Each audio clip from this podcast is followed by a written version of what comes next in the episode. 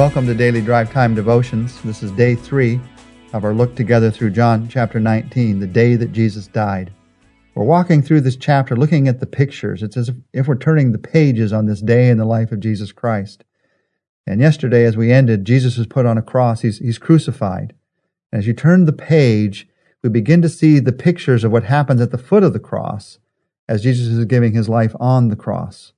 The eighth picture in John 19 is the picture of the sign that is scrawled out and then put on this cross. John 19, 19 to 22. Pilate had a notice prepared and fastened to the cross. It read, Jesus of Nazareth, the King of the Jews. Many of the Jews read the sign, for the place where Jesus was crucified was near the city, and the sign was written in Aramaic, Latin, and Greek. The chief priests of the Jews protested to Pilate, Do not write the king of the Jews, but that this man claimed to be the king of the Jews. Pilate answered, What I have written, I have written. And so you see here that Pilate finally takes a stand when it's a safe stand.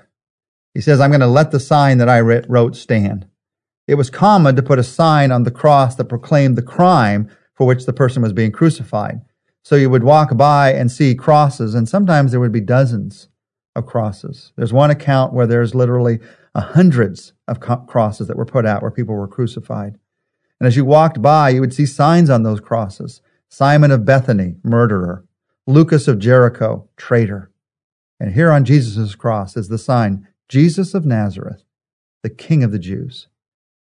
Here is the sign that shows who Jesus is. Even on this day, even in the midst of everybody trying to crucify him and lie about who he was and put him away, this sign shows us who Jesus is. There, there, are three things that we learn about Jesus from this sign. We learn number one, that no circumstance can diminish the power of who Jesus is. Even on the cross, Pilate was led, the one who sent him there. Pilate was led to put the sign, he is the king, the king of the Jews. No circumstance can diminish Jesus' power. Second thing we learn is the world can clearly see who Jesus is. There are those of us who try to hide from who Jesus is because we may not want to change. There are those who want to hide from Jesus, who Jesus is because it may feel uncomfortable, but it's clearly seen. The power of who Jesus is is clearly seen. It was even seen that day, even as he was on the cross. And then there's a third thing that we learn. First, we learn no circumstance can diminish the power of who Jesus is. Second, the world can clearly see who Jesus is. Third, people will try, but they will always fail. They will try to change the truth about who Jesus is. People are still trying today. They're trying to say, well, he was just a good teacher. Well, he never claimed to be a good teacher. He claimed to be the Son of God. He claimed to be the way, the truth, and the life. People will try, but they will always fail because Jesus told us clearly who he is. You just have to go to the original source. And Jesus had said, he had said to Pilate himself, I am a king. My kingdom's not of this world. And Pilate chose to put on that cross, he is the king. At the foot of the cross, you have this this picture of Pilate and the religious leaders arguing about the sign. Picture number nine in this chapter is the picture of the casting of lots for Jesus' clothing, verses 23 to 24.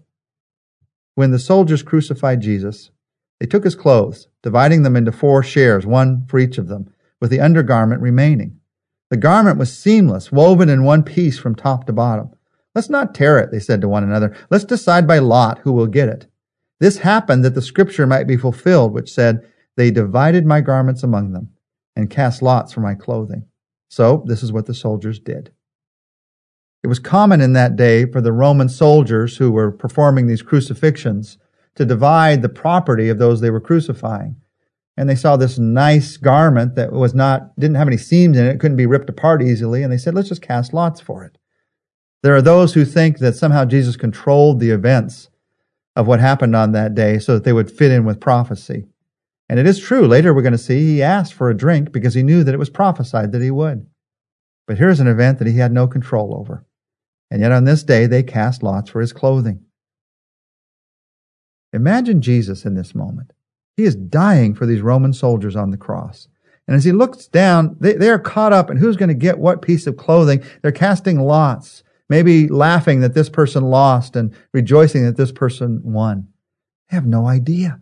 They have no idea what Jesus is doing for them. Philip Yancey has written about this day. I've marveled at the self restraint God has shown throughout history, allowing the Genghis Khans, the Hitlers, and the Stalins to have their way for a time. But nothing, nothing compares to the self restraint shown on that dark Friday in Jerusalem. The Father watched his Son giving his life for us on that day. Now, the next picture of what happened at the foot of the cross is in sharp contrast to what the soldiers were doing. Picture number 10 in this chapter is Mary at the foot of the cross, verses 25 to 27. Near the cross of Jesus stood his mother, his mother's sister, Mary, the wife of Clopas, and Mary Magdalene. When Jesus saw his mother there and the disciple whom he loved, remember that's John, the disciple whom he loved standing nearby, he said to his mother, Dear woman, here is your son, pointing to himself, you can sense. And to the disciple, Here is your mother, pointing to Mary, his mother. And from that time on, the disciple took her into his own home. We read in these verses of the four women that were standing at the foot of the cross watching Jesus die. There was his mother. There was his mother's sister. We learn from one of the other gospels her name is Salome. We also learn that she is the mother of James and John. This John, this very John, who's standing who's standing at the cross, the foot of the cross. This very John who wrote this gospel, his mother was there. And we also learn that Mary, the wife of Clopas, who is likely the mother of another of Jesus' disciples named James the Less, and also Mary Magdalene, one of Jesus' disciple followers. So, so think of this with me. Here's John. He's standing at the cross. He's the one disciple that we know was there. He is the eyewitness who writes to us in the Gospel of John of what he saw happen that day. And standing at that cross with John is his own mother and Jesus' mother, who happen to be sisters. So it's his aunt. Mary, Jesus' mother, is the aunt of John. You may not have known this before. We, we talked about it near the beginning of this gospel, but it's important to see in this moment. There is this family standing together, watching Jesus die. And there, then there is Mary Magdalene standing with them, who's become a deep, close friend as a follower of Jesus. And in this moment, Jesus cares for his mother.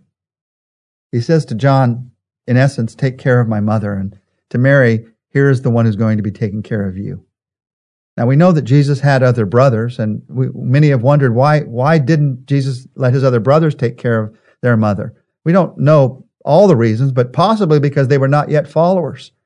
And he wanted to make sure that John, who was a follower of Jesus from this beginning, took care of him. But even more likely, it was so that Mary could be in her sister's household. They would be together.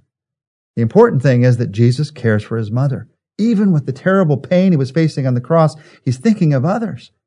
He forgave those who were crucifying him, we learn in another gospel. He welcomed one of the thieves who was dying beside him into paradise as he was dying, and he even arranged care for his mother. Here's Jesus dying on the cross. And here's Jesus loving others even from the cross. As we take a moment today to pray, to talk to Him, I, I want you to imagine with me that you're at the foot of the cross. You're standing there with John, with Salome, with Mary, with Mary Magdalene.